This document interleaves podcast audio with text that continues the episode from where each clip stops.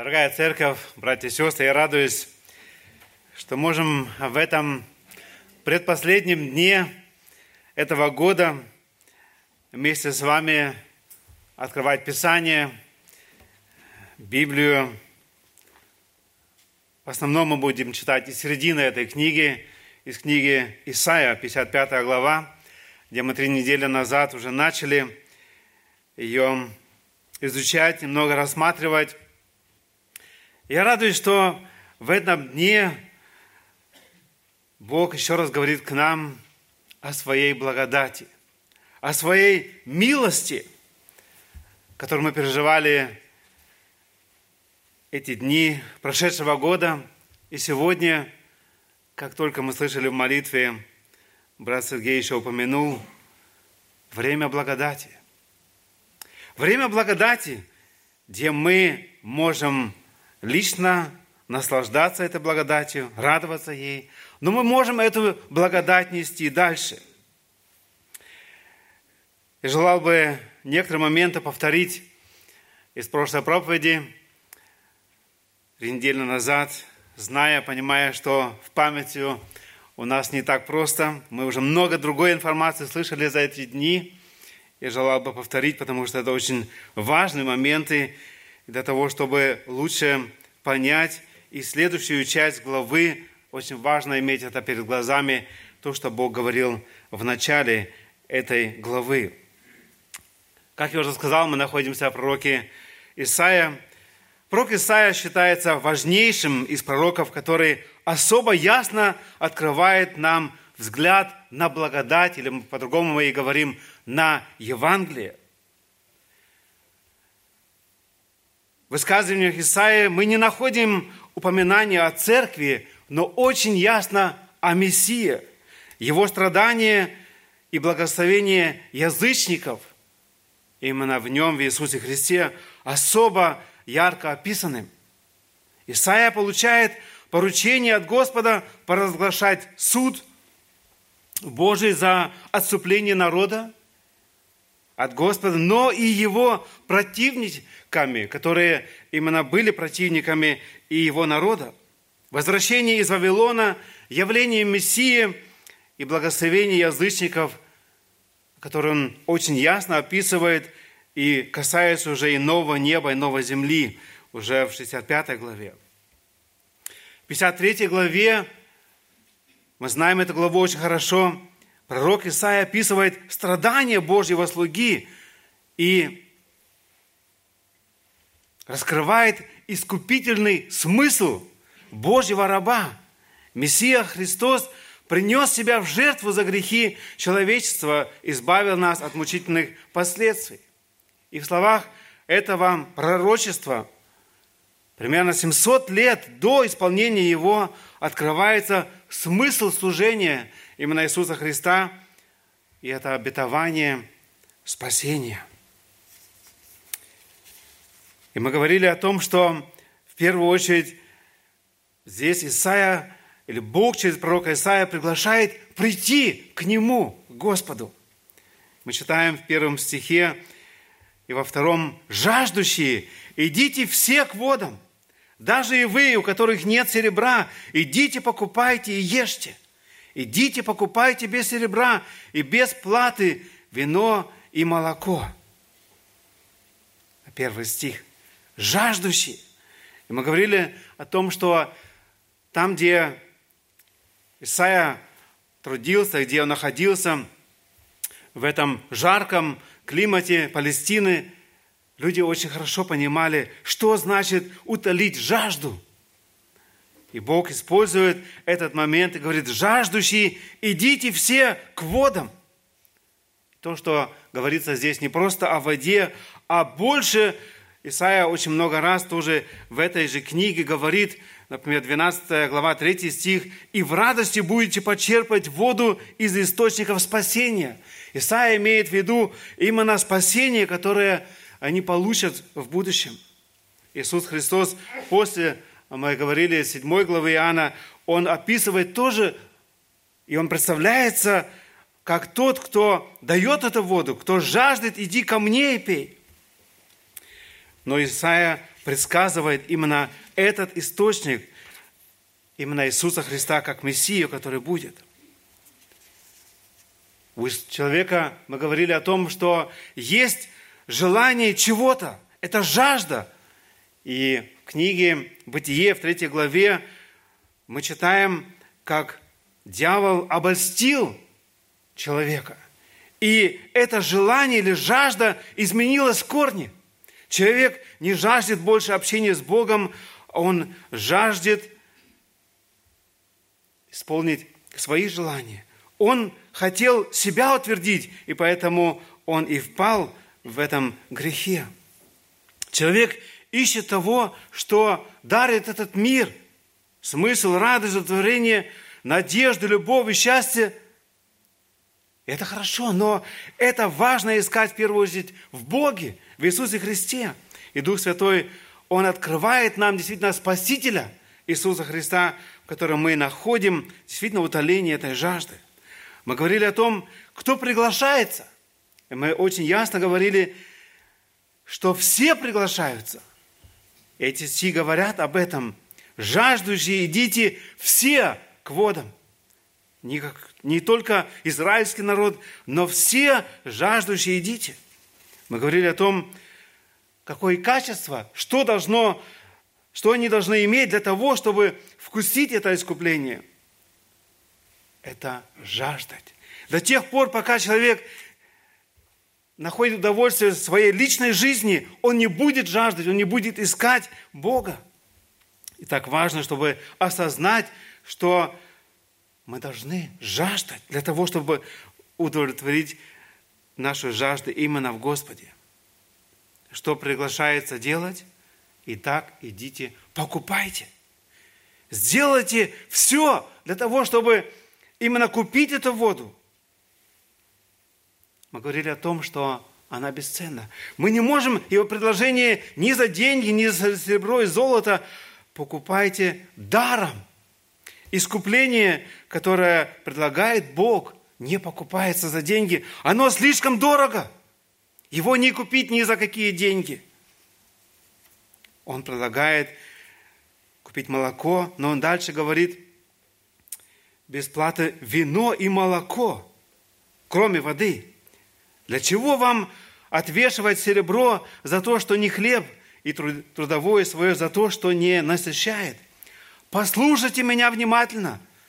Бог говорит, и вкушайте благо, и душа ваша да насладится туком. Преклоните ухо ваше и придите ко мне, послушайте, и жива будет душа ваша. И дам вам завет вечный, неизменный, милости, обещанные Давиду. Эти Божьи обетования, как мы говорили в прошлый раз, они вечны. Бог предлагает, но Он говорит, для того, чтобы их получить, преклоните ухо ваше и придите ко мне, послушайте, и жива будет душа ваша.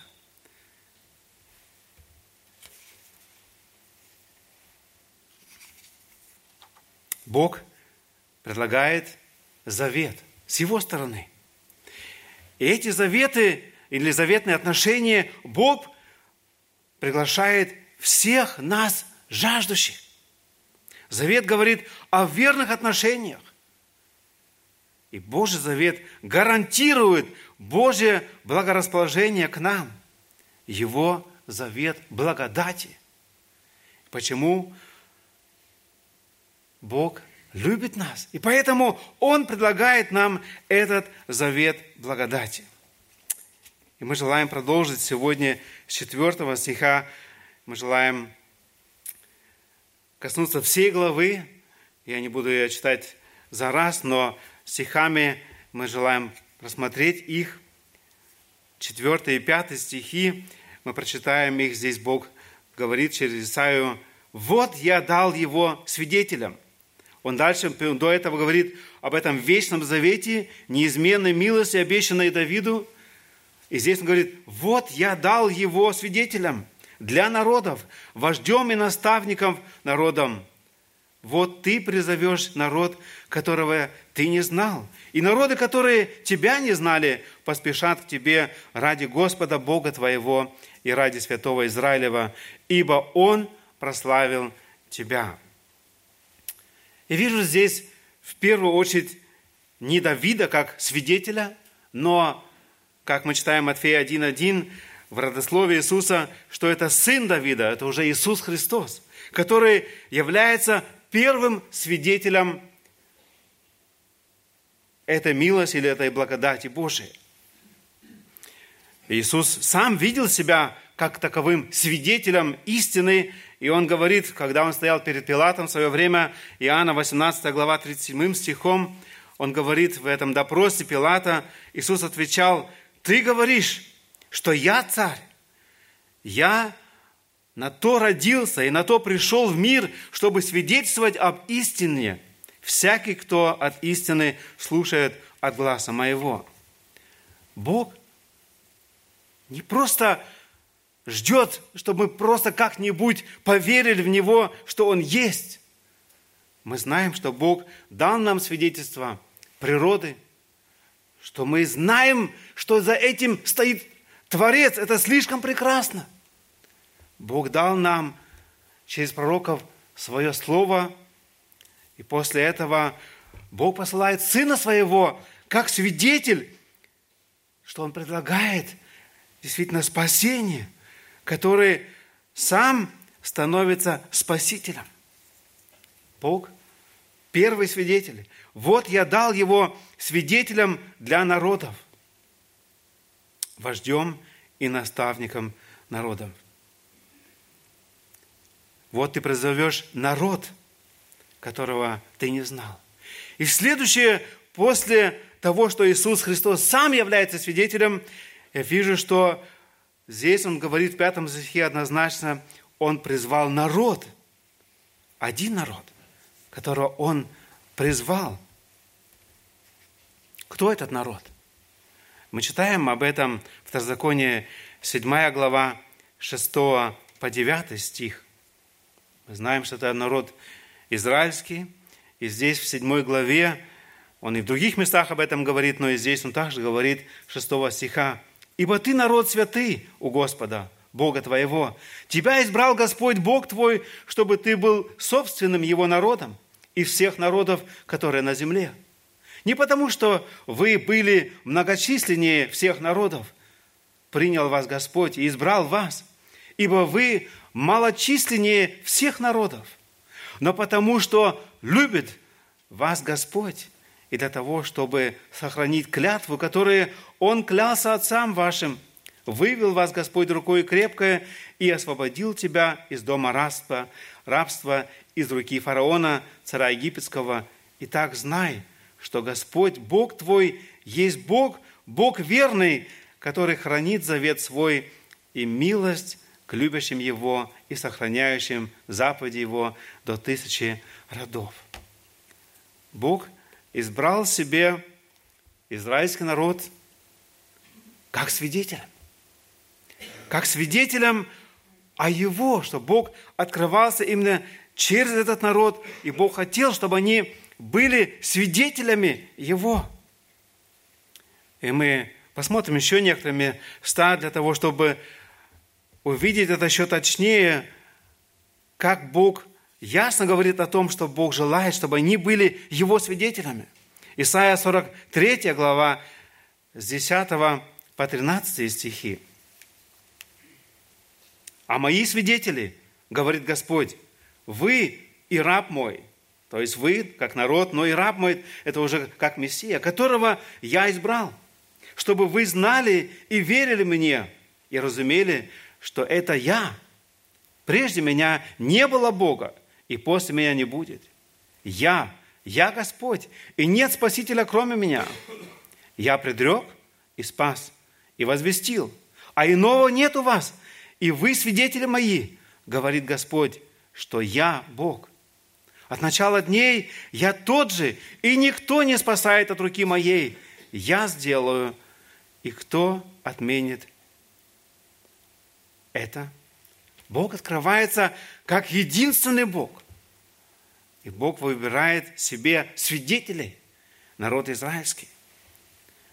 Немножко дальше, в 44 главе, 8 стихом, Бог еще раз говорит, не бойтесь и не страшитесь. Не издавна ли я возвестил тебе и предсказал? И вы мои свидетели. Есть ли Бог, кроме меня? Нет другой твердыни, никакой на не знаю. Бог хотел, чтобы через свой народ израильский возвещать славу Божию.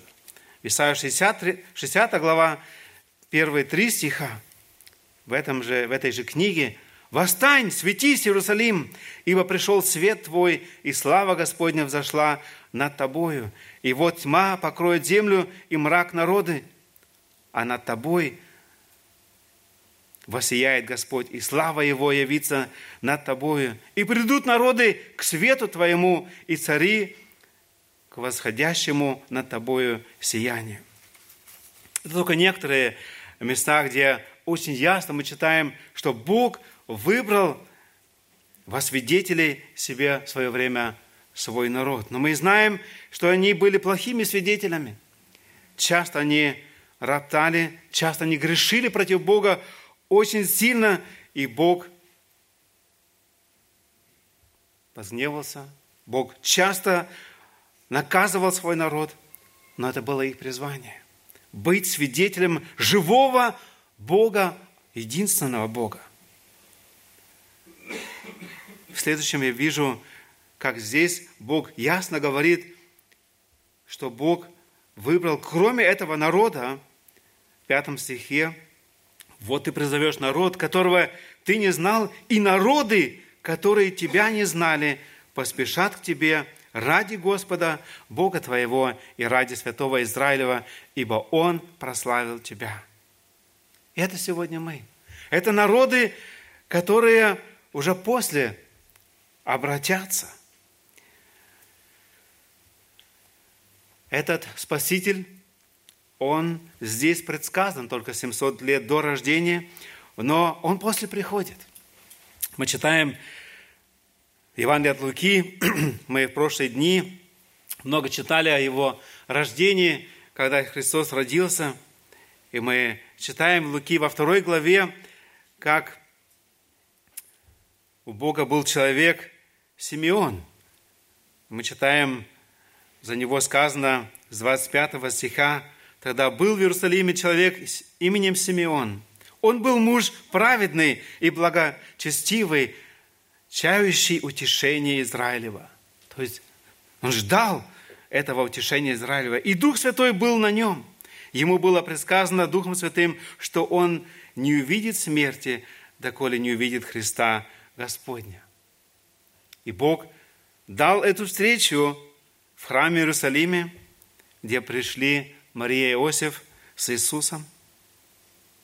И мы читаем с 30 по 32 стихи, как этот Симеон, он благословил Господа, и он дальше говорит, «Ибо видели очи мои спасение Твое, которое Ты уготовил пред лицом всех народов, свет превещанию язычников и славу народа Твоего Израиля». Это особая благодать, которую Бог предсказал уже через Исаию, что будет народ, будут те народы, которые действительно увидят этого Спасителя. В следующем я желал бы посмотреть на следующие стихи 6 по 7. Спасение предлагается всем желающим. Мы хотя уже говорили об этом, но здесь мы видим еще раз – это очень ясно сказано. И первое, желал бы обратить наше внимание на условия покаяния. Условия нашего спасения. Если мы уже до этого читали «жаждущие, идите все», то здесь он говорит «ищите Господа, когда можно найти Его». Призывайте Его, когда Он близко – Мы знаем, что спасение от Господа. И в этом нет никакого сомнения. об этом Бог однозначно говорит в своем слове. Это его был прекрасный, чудный план спасения. Без него мы никак не можем достигнуть спасения. Он сотворил спасение. Он и дарит нам жизнь, каждое дыхание. Это его подарок нам.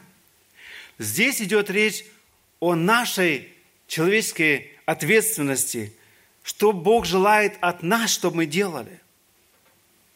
Он говорит, ищите Господа, когда можно найти Его. Бог призывает человека искать милости Бога. Призывать можно только того, в кого веришь, что Он есть, как Спаситель. И здесь Он говорит, ищите Господа, когда можно найти Его, призывайте Его, когда Он близко. Когда же Он близко? Апостол Павел, находясь в Ариапарке, в свое время держал проповедь, День апостолов в 17 главе. Мы знаем, что там были, они были идолы поставлены разным, можно сказать, идолам и еще и незнакомому Богу. И там, в этом ареопарке, Павел провозглашает и говорит в Деянии 17, 26 по 28, а от одной крови он произвел весь рода, род человеческий для обитания по всему лицу земли, назначив предопределенные времена и пределы их обитанию. Дабы они искали Бога, не ощутят ли Его, и не найдут ли, хотя Он и недалеко от каждого из нас. И почему Он недалеко от нас? Ибо мы им живем и движемся и существуем. Бог настолько рядом с нами. Мы без Него жить не можем. И поэтому это только отговорка, если мы говорим, что не знаем, где Бог, мы Его не видели. Бог говорит, чтобы мы искали Бога. Это заповедь как в Ветхом Завете, так и в Новом Завете. Бог ждет от человека, чтобы мы искали. Предопределенное время. Когда это предопределенное время, что Бог дарует нам? Мы читаем на другом месте. Сегодня, когда Слышите призыв? Это то время, где Бог призывает. Часто вспоминаю Леонида, ходил к нам еще в Лихтенберг в самом начале 90-е годы. Он мне говорит, Иван, в следующую субботу мы отпразднуем свадьбу, по-моему, сына, а в воскресенье я покаюсь. Это покаяние не произошло. Я не знаю, жив он сегодня еще или нет. Я знаю только одно, что семья распалась, потому что сестра Ольга не могла больше терпеть все то, что происходило в доме. Это пристрастие к алкоголю, это было очень что-то страшное. Вот эта любовь к себе и к тому, что нравится моей плоти, этот грех так и сломил его. Сегодня, когда слышишь. Мы не знаем, что завтра или через неделю. Бог призывает сегодня это время. Условия покаяния ищите. В седьмом стихе он дальше говорит, «Да оставит нечестивый путь свой, и беззаконие помыслы свои, и да обратится к Господу, и Он помилует его и к Богу нашему, ибо Он много милостив. Бог много милостив. Я уже говорил о том, что мы вспоминаем эти дни, когда смотрим на прошедший год. Я уверен, что мы вспоминаем в первую очередь милость Божию к нам. И это очень важно, чтобы мы знали Бога милующего – что Он много милостив. Я желал бы некоторые стихи прочитать вместе с вами. где мы видим эту милость Божию. Второзаконие, 9 глава, с 5 по 10 стих. Мы здесь видим здесь Моисея, который прошел путь по призванию Бога. Он стал этим руководителем народа, который вывел израильский народ из Египта. Мы знаем его путь, тяжелый путь, который он шел вместе с этим народом, который, как мы уже говорили, не слушался Бога, не хотел его слушать. Бог позвал Моисея на гору, где Бог лично дал ему эти скрижали с его рукописью этих десяти заповедей, которые он до этого уже э, говорил с горы, чтобы они имели их в письменном виде, но народ не дождался его. Мы читаем об этом в Исход, 32 глава.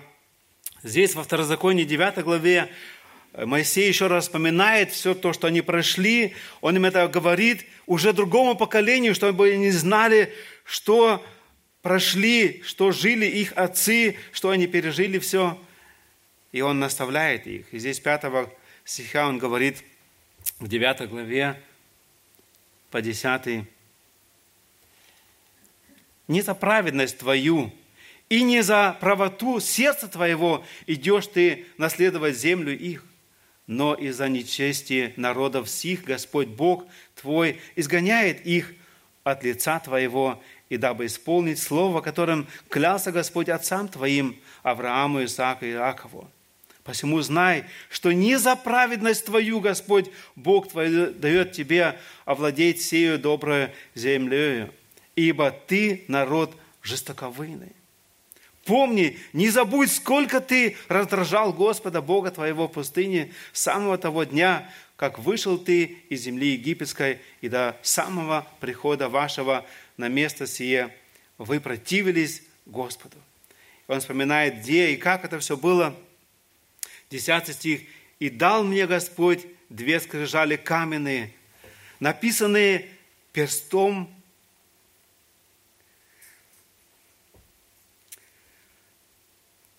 Божьим. И на них все слова, которые изрек вам Господь на горе и среды огня в день собрания. И тут Бог говорит ему, что происходит там внизу. И Бог предлагает Моисею уничтожить этот народ – и сделать из Моисея еще больше народ. Но что делает Моисей? Мы читаем с 18 по 20 стихи этой же главы 9. «И повершись пред Господом, молился я, как прежде сорок дней и сорок ночей, хлеба не ел,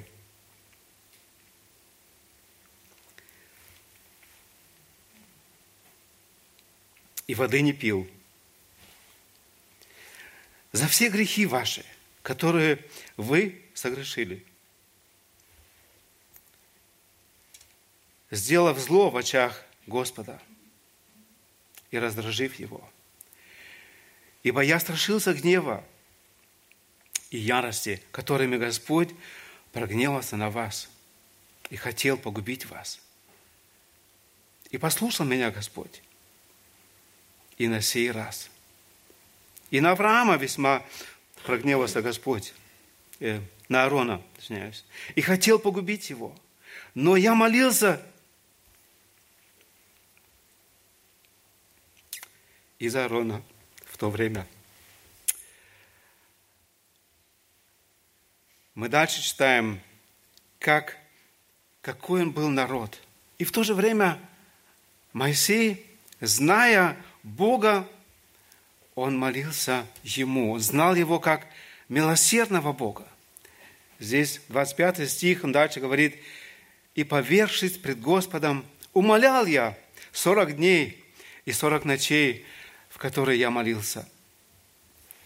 Ибо Господь хотел погубить вас, И молился я Господу и сказал, Владыка Господа, не погубляй народа Твоего и удела Твоего, который Ты избавил величием крепости Твоей, который вывел Ты из Египта рукою сильно.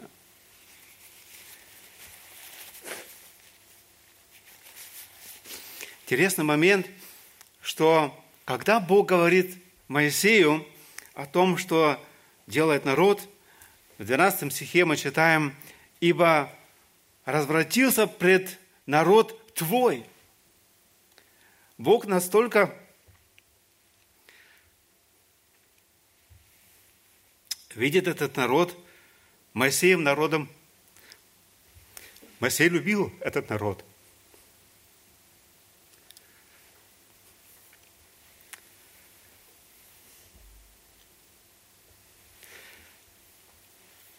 Но Моисей говорит, это твой народ.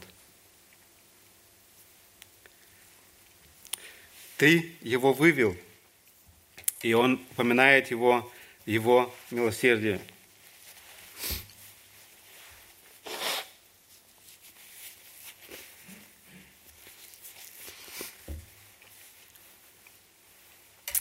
В Исходе 32 главе, там, где это все случается, и где мы тоже пишем, читаем именно описание всего происшедшего, Исход 32 глава, 10 э, стих по 12,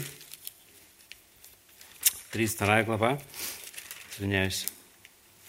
Здесь, 9 стих, мы читаем, «И сказал Господь Моисею, я вижу народ сей, и вот народ, он жестоковыйный.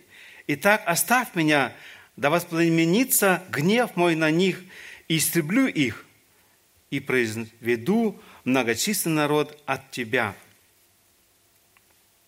Но Моисей стал умолять Господа Бога своего и сказал, «Да не воспламеняется, Господи, гнев Твой на народ Твой, который Ты вывел из земли египетской силой великою и рукою крепкою, чтобы египтяне не говорили, на погибель Он вывел их, чтобы убить их в горах и истребить их с лица земли.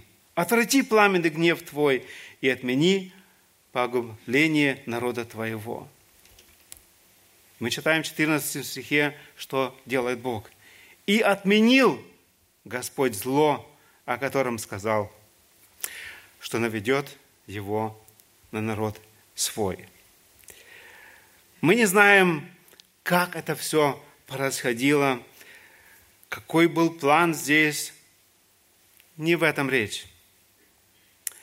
Я желал бы наше внимание обратить на то, что бы мы, как дети Божии, были уверены в этой милости Божией, по которой мы живем, и которую Бог силен сегодня спасать тех людей, за которых мы молимся. Давид в свое время пережил тоже огромное прощение. И он в одном из псалме 102, 8 стихом говорит, «Щедрый, милостив Господь, долготерпелив и много милостив.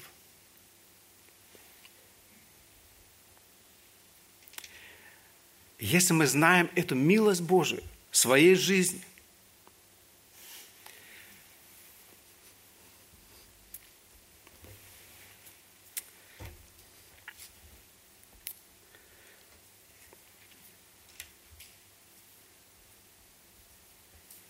тогда Бог – дает нам и желание молиться за тех, которые сегодня далеки от Него.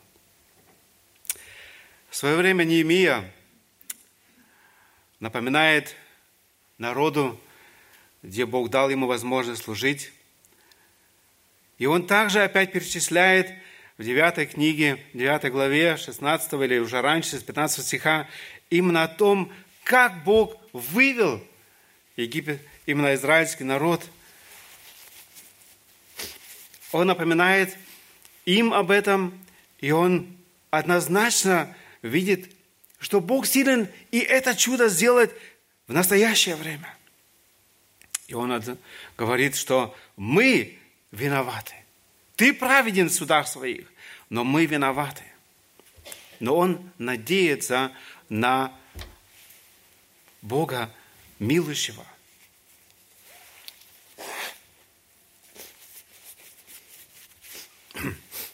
В молитве мытаря, который молился рядом с фарисеем, он говорит, будь милостив ко мне, грешнику.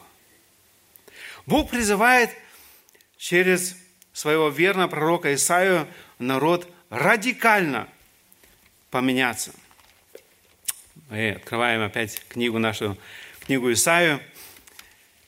Он говорит здесь в седьмом стихе, «И да оставит нечестивый путь свой, и беззаконие, и беззаконник помыслы свои, и да обратится к Господу, и Он помилует его, и к Богу нашему, ибо Он много милостив. Однозначно и радикально нужно оставить этот путь. Бог говорит об этом. Оставь этот путь. Нечестивый. Но не только дорогу поменять это, путь, но он дальше говорит, и помыслы свои. Важно, чтобы наши мысли поменялись. Для этого нам очень важно изучать эту книгу, для того, чтобы помышлять то, что желает Бог. Для того, чтобы наши мысли поменялись, чтобы они все больше были похожи на Его мысли. Иоанн Креститель говорит, когда готовит путь Господу, он говорит, покайтесь. Он говорит, сотворите достойный плод покаяния. Достойный плод покаяния, когда Бог дарует возрождение в нашем сердце, наши мысли меняются, наши желания, стремления, все меняется. У нас в Сибири в церкви говорили, если человек покаялся, это даже корова в сарае заметит.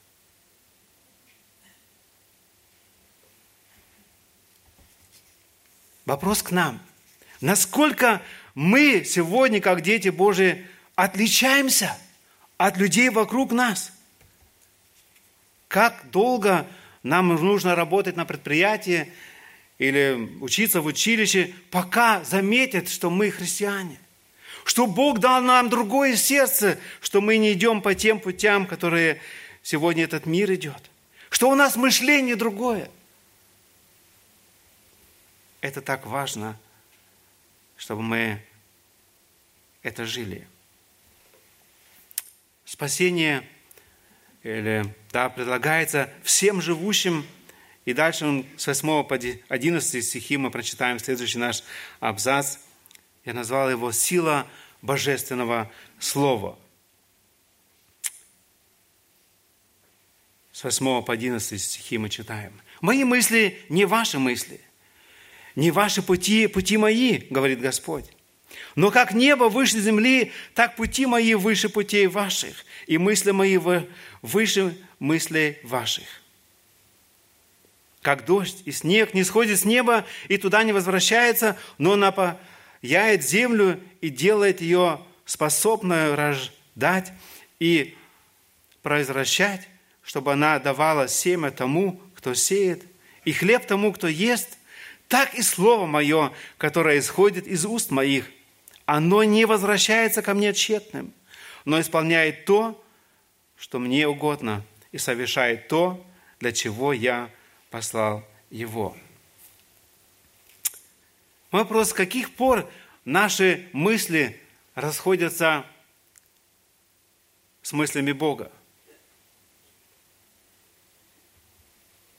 В грехопадении мы знаем, помним этот момент, когда человек был искушен, был только один запрет. Мы читаем Бытие 3, 5. Но знает Бог, что в день, в который вы вкусите их, откроются глаза ваши, и вы будете как боги, знающие добро и зло. Человек так сильно хотел знать, что добро и зло.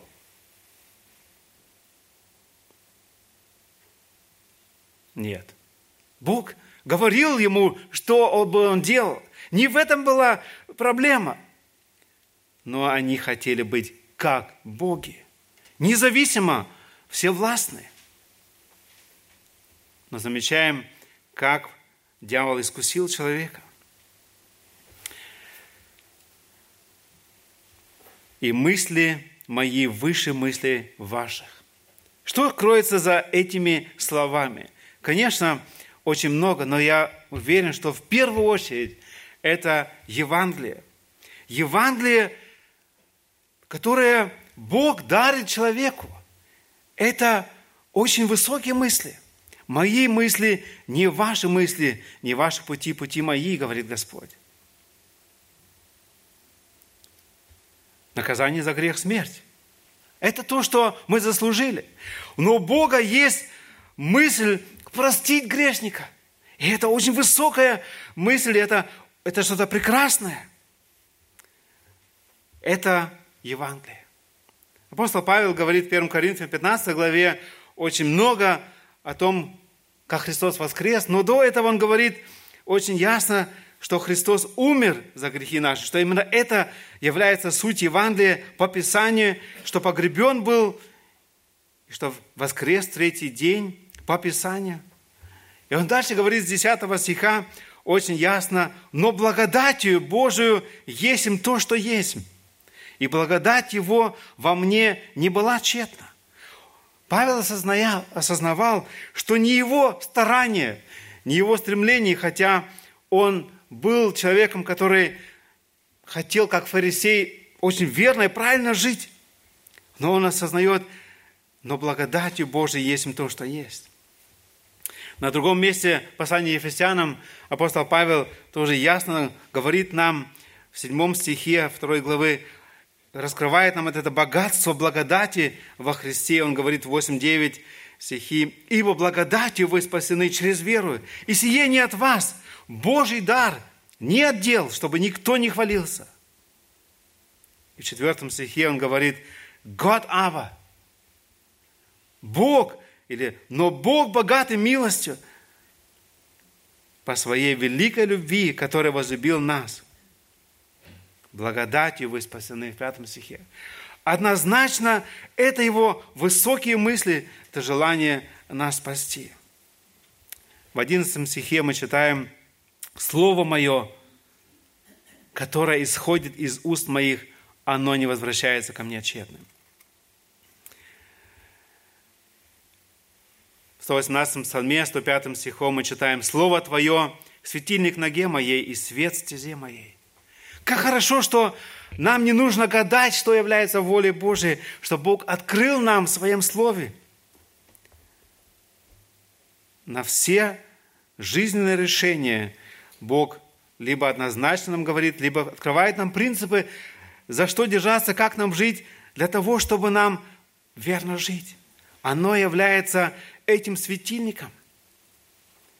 Слово Божие является тем, через что возрождается наше сердце. В этом сила Слова Божия. Вспоминаю те моменты, когда я грузился машины на Западе. Мы ехали сюда, в Восточную Германию тогда, войска русские. Машина была полная различной литературы. Я закупал ее там. Я ехал и от радости. Где-то и плакал, где-то и радовался. Это динамит. Это Слово Божие, которое, если оно попадет именно на почву, Бог будет возрождать новые сердца. И слава Богу, что Бог это делает и делал. Это слово имеет силу возрождать. Через слово веру. Если сегодня человек говорит, а я не верю, не могу верить, начни читать. Постарайтесь побудить человека, ободрить, возможно, вместе читать Слово Божие. И Слово Божие имеет в себе самом эту силу. Дух Святой – будет использовать это слово, будет обличать и дарует это спасение. И последнее спасение предлагается всем желающим. Это плод искупления. Это последние два стиха этой главы. Итак, вы выйдите с весельем И будете провожаемы с миром, горы и холмы будут петь пред вами песнь, и все дерева в поле рукоплескать вам. Вместо терновника вырастет кипарис, вместо крапивы возрастет мирт, и это будет во славу Господа и знамение вечное, несокрушимое. Ибо вы выйдете с весельем. Исайя здесь говорит о будущем. И здесь говорится в первую очередь, конечно, о тысячелетнем царстве, что они будут переживать. И в свое время пророк всегда говорил наперед. Через спасение последствия греха не имеют больше своего разрушительного влияния. Это та радость, которую мы имеем, которой мы сегодня можем наслаждаться. В этих стихах мы видим, как природа будет ликовать. Здесь мы пишем, читаем здесь это Писание или творение, которое было проклято через грехопадение человека. Мы читаем об этом в третьей главе Бытие, 17 по 18 стихи. Я сейчас не буду читать, время наше прошло очень быстро. Но мы читаем там, что проклята земля за тебя. Это проклятие, которое сегодня на земле будет снято. И апостол Павел в Риме 8 главе с 18 стиха тоже описывает эту надежду, что даже природа ожидает. Но что мы читаем здесь, в конце 13 стиха, «И это будет во славу Господа, в знамение вечное, несокрушимое». У нас есть Слово Божие. Оно имеет гарантию вечную.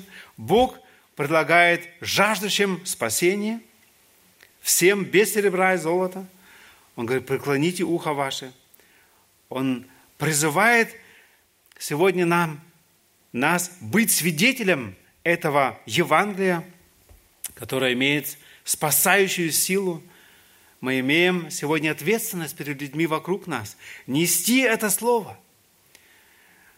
Бог желает, чтобы мы, те, которые спаслись, имеем сегодня спасение от греха, от рабства греха, чтобы мы несли эту истину, чтобы многие другие познали эту благодать. Мое желание, чтобы Бог дал нам веру в милующего Бога, пока есть время благодати, чтобы Бог дал нам желание молиться за себя и благодарить Бога за то, что мы имеем, и молиться за тех, кто сегодня еще не познал Господа. Я не вижу, что этот масштаб сегодня для каждого из нас, как молился Моисей за народ, но какую-то частицу этого переживания – этой милости Божией мы можем ожидать и можем просить. Аминь. Встанем по возможности и помолимся еще Господа. Господь, мы благодарим Тебя за Твою милость и благодать, которую Ты коснулся многих из нас здесь, что мы могли лично осознать эту, эту милость, это прощение – мы сознаем, что мы не лучше тех, кто сегодня далеки от Тебя. Но Ты помиловал нас, Ты открыл наши очи, сердца и дал нам увидеть это спасение, которое Ты сегодня еще предлагаешь человечеству. Предлагаешь сегодня здесь, в нашем собрании. Господи, я прошу Тебя, помоги откликнуться. Просим Тебя, благослови остаток этого дня – во всех наших размышлениях над Твоей благодатью в нашей жизни и которую Ты желаешь еще подарить многим людям вокруг нас. В Иисуса Христа, Спасителя и Господа нашего. Аминь.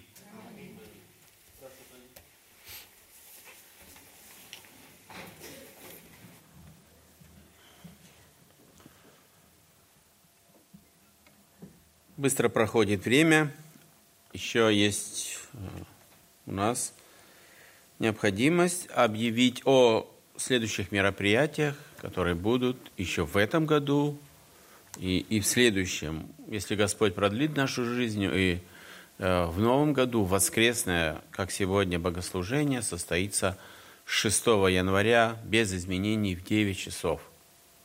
9 на русском, в 11 на немецком. Но здесь есть и у нас еще в этом году мероприятие, у нас есть хорошая традиция, как любое дело, как мы начинаем день с молитвы, так и мы Новый год начнем с молитвы. Уже много лет это делаем. Э, она начнется 31-го, да, 31-го, это значит завтра в 14, в 16.00, то есть в 4 часа. Да. Кто не запомнит, вот эти все, пожалуйста, можно взять наши бюллетени, и это будет лучше. Это э, завтра и 1 числа, это в 4 часа, в 16 часов, и остальные дни в 18.30, полседьмого на неделе, полседьмого. Э, у нас еще есть здесь на русском и немецком языке лежат э, молитвенные программы.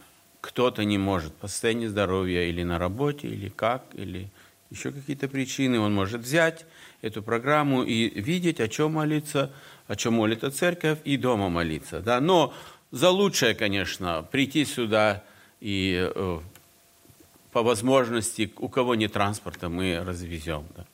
кто будет приходить на неделе. Еще одна просьба от э, нашего Сергея. Э, Сергей Бернвальд, он 3 числа, наверное, мы знали, собирали на это средства, э, он уезжает, улетает в Восточную Украину, чтобы там поздравить и оказать какую-то помощь детям. Ведь у нас прошло Рождество, мы, как знаем, 7 января православие празднуется. Там там празднуется именно э, такое Рождество, которое назначено на седьмое. Э, будем молиться за сохранность, и чтобы Бог благословил, там все устроил, и э, Сергей назад вернулся домой. Вот это самые важные да, пункты, за которые да, сегодня еще после нашего общения все приглашаются к чаепитию, к общению, пожалуйста, и, и молитвенной неделе не забудьте. Да. Это, это хорошо, когда мы, да, и радостно, когда все мы собираемся и молимся, и, и просим, или благодарим. Вот завтра будем благодарить за, за в этот год, что Бог нас сколько благословил, да. Я думаю, это наша обязанность христиан благодарить Бога, да, чтобы мы никто не остался неблагодарными за милость, которую Он оказал, и хранил нас много-много-много раз. Сейчас э, мы еще бы хотели, как мы начали наше общение, э, братья пригласил бы мы сюда общим пением спели, и в заключении еще мы дадим время, если посмотрим по времени, мы еще вместе помолимся. Пожалуйста.